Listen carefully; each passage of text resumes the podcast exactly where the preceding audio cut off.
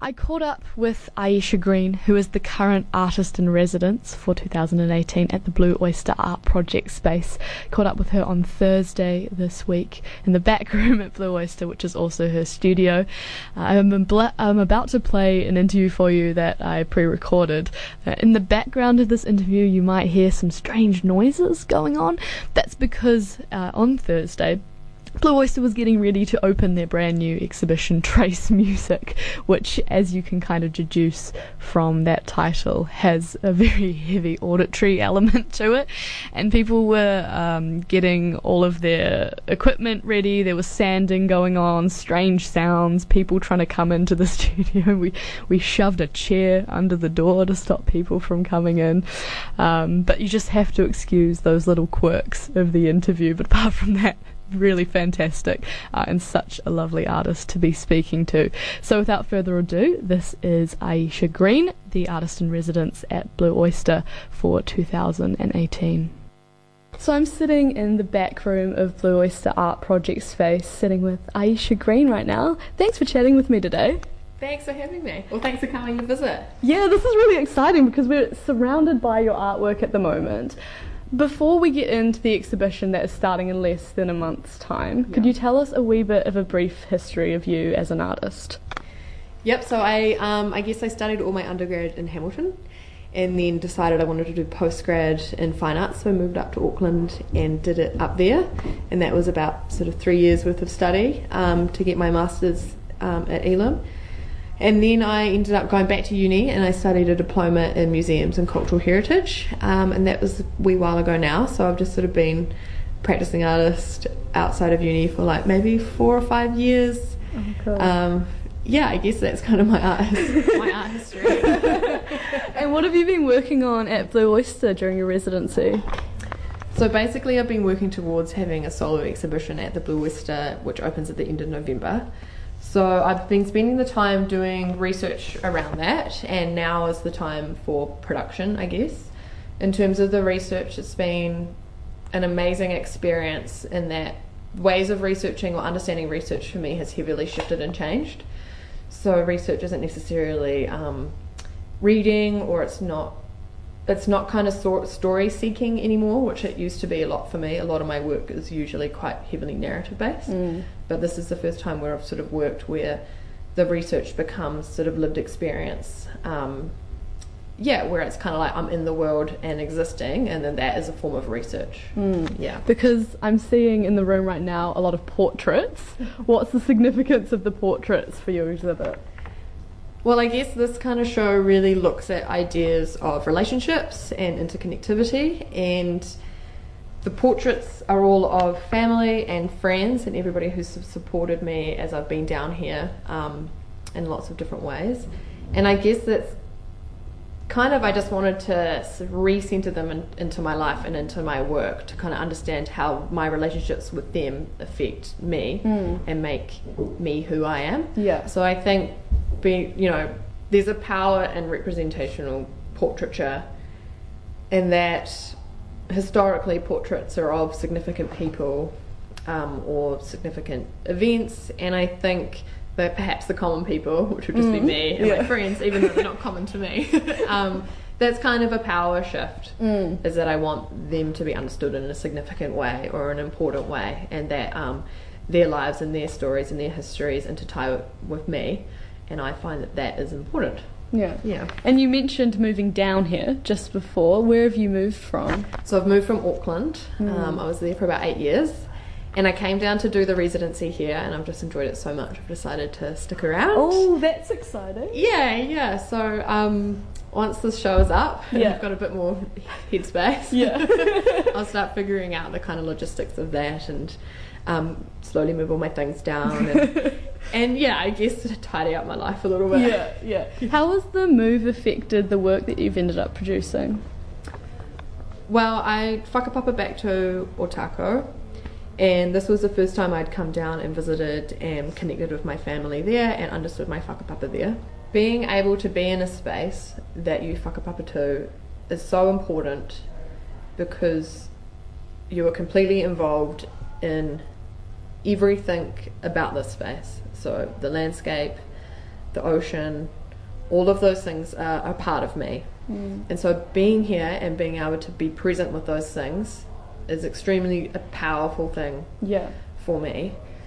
So that kind of way, or that way of existing, is important in my practice because my practice is essentially a part of me. My own practice is a, my whakapapa in a way. So being able to connect those two things um, has, yeah, it's shifted my practice, or it's shifted the way that I think, and it's reprioritized a few things as well. Mm. Could you tell us a bit more about the whaling ship Maori Girl?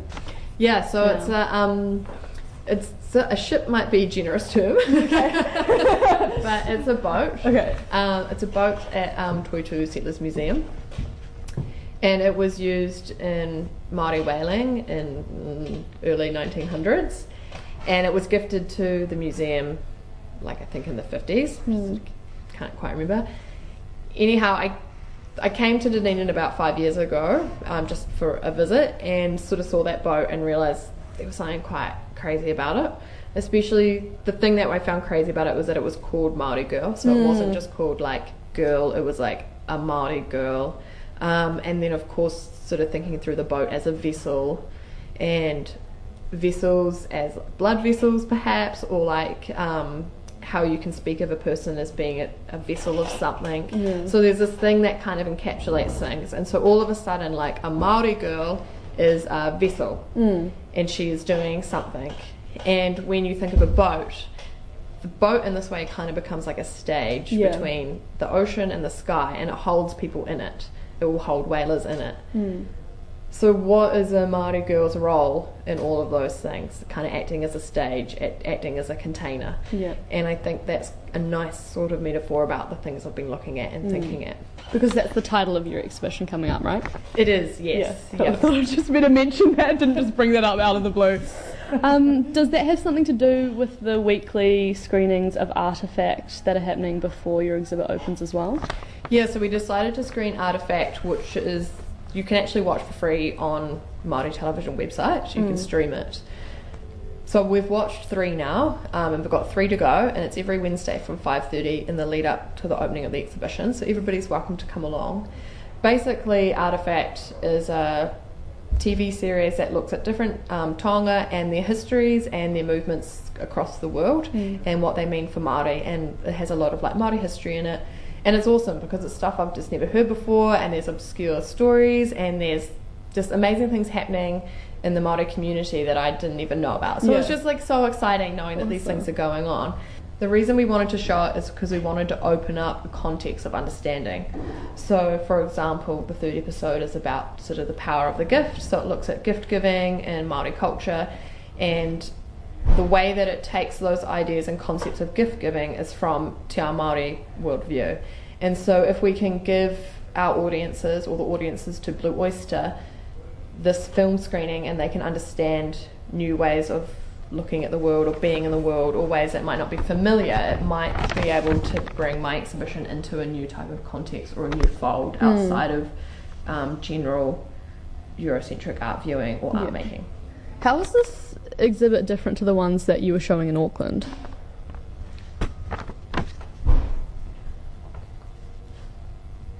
Usually, my work in Auckland usually was just a story mm-hmm. or like a sort of snippet of history, and I was interested in those peoples within that history. So my work was all yeah, it was always about people. Yeah. So it was always yeah very narrative based, like mm. a story. But this is the first time where I'm trying to think through ideas and how visual arts can tease out concepts that might not necessarily be teased out verbally or well for me anyway. Yeah. you know, like I'm not I'm not a writer, so I guess there's concepts that I'm trying to tease out through an art practice Mm, right. as opposed to like a storytelling. yeah. Yeah. Yeah. And what are you experimenting with in this show? Because I see a few boxes filled of something which you can describe over there. Well, I'm trying to make mosaic.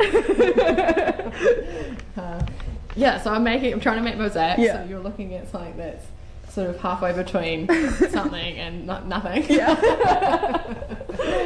But that's been really fun. So I think being down here has also given me opportunity to Yeah. try new things. New materials. I've always been painting, and it's actually exciting to try my hand at something else Yeah. and just to see what happens. Um, yeah, just to open up the way that I use materials or the way that I think about them. It's been really important, and I feel lucky to be here to have that kind of space and time. Yeah, fantastic. Um, I read a piece by Hana Aoake uh, that was published on the Pantograph Punch. I think it was last week or maybe a few days ago. It was quite recent anyway, which mentioned your artist-run initiative up in Auckland's Hapori, um, which is currently on hiatus as well. Could you tell me a bit more about that? Yeah, so in 2015, me and my friend Sarawit decided that we kind of wanted to do something. Maybe, you know, like we weren't sure what that would be, but then sort of realised that the way that we could do something or be involved in our community was to run Hapori, which is an artist run space. Mm. However, it doesn't have a concrete space. Okay. That space always moves. So, how it works is that him and I invite one person to work with, and then they are, they can invite other people to work with. Right. Okay. So we're trying to kind of break down the hierarchy in that Sarau and I are more fa- facilitators or organisers. So the person we've invited, who would be like the leader, then we support them, and then that leader supports the people they've invited. Mm.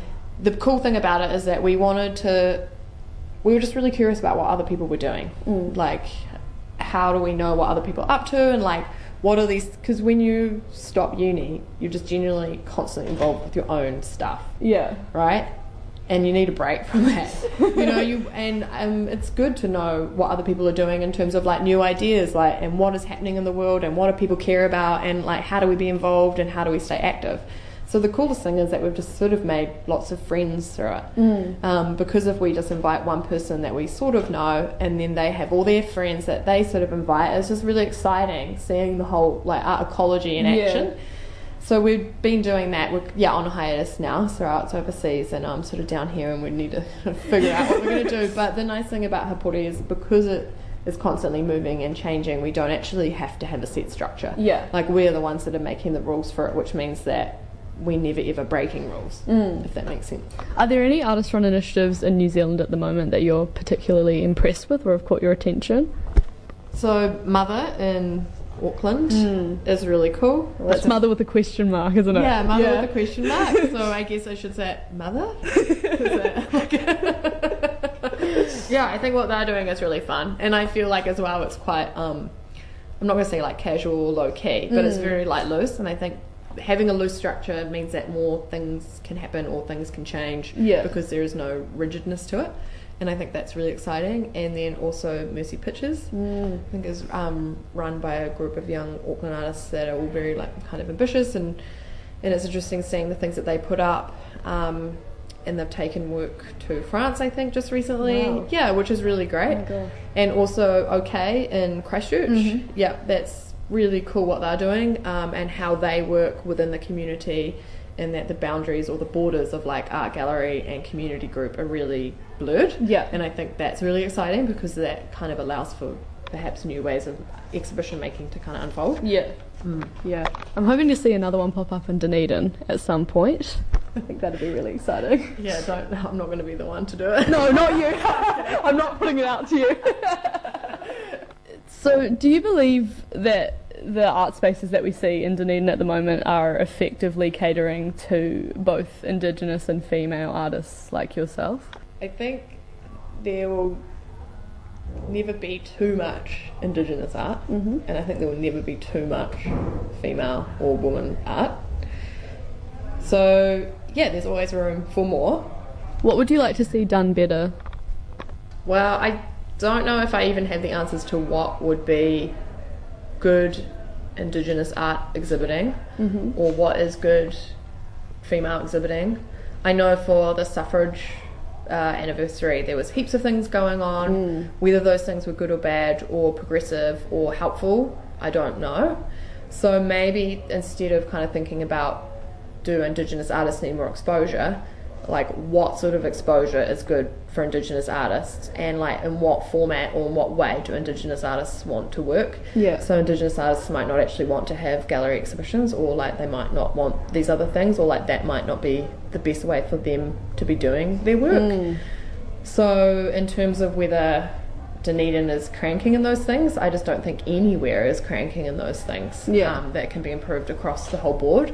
But I think that maybe um, Indigenous people do need to have or be given or take more, be more, mm, have a have their voices heard more in terms of what they need and want to make their practice meaningful for, them- Yeah. for us. You know, yeah. Oh, fantastic. No, that was a wonderful answer. Thank you um, is there anything that you would have done differently in terms of your exhibit at Blue Oyster if you'd had some more time down here? Um, that's a great question. I guess time is always precious. I think maybe there's a few material concerns that I have, like mm. because now it's production time. I can't really. I've got to get stuff done. Yeah. But of course, I've like learned a few things by making and experimenting, and I think some of the work I would probably remake again, but in different ways Okay. that work better. But in terms of the ideas, I think it's fine. Mm-hmm. I mean, there's some days where I'm like, "What am I doing? this is ridiculous," and then there's other days where I'm like, "No, no, it's fine, it's fine." so I feel, I actually feel okay. I think you've called me on a good day. Okay. Thank God. What's next after this exhibit's over? I know that's a tough question because you're trying to get everything out at the moment, but what are the plans for the future? Well, I'm gonna have a really good sleep in. Yep. Um, I'm going to cook myself a real nice dinner. And that's what I'm going to do after the show opens. And then um, next year, I'm not too sure. Yeah, there's a few things that I want to try, but I basically just kind of want to have space to do things that I haven't done before. I've been really lucky in that um, over the past couple of years, I've always had something coming up and something that I need to do, so it's constantly be kind of like bang, bang, bang. Mm. But for the first time, there's time and space in my life, and I, I'm really excited to actually just sit down and be making for myself as Yeah. opposed to a sort of exhibition outcome. Oh, fantastic. Aisha Green, thanks so much for chatting with me today. Oh, thanks, thanks for coming in. Thanks.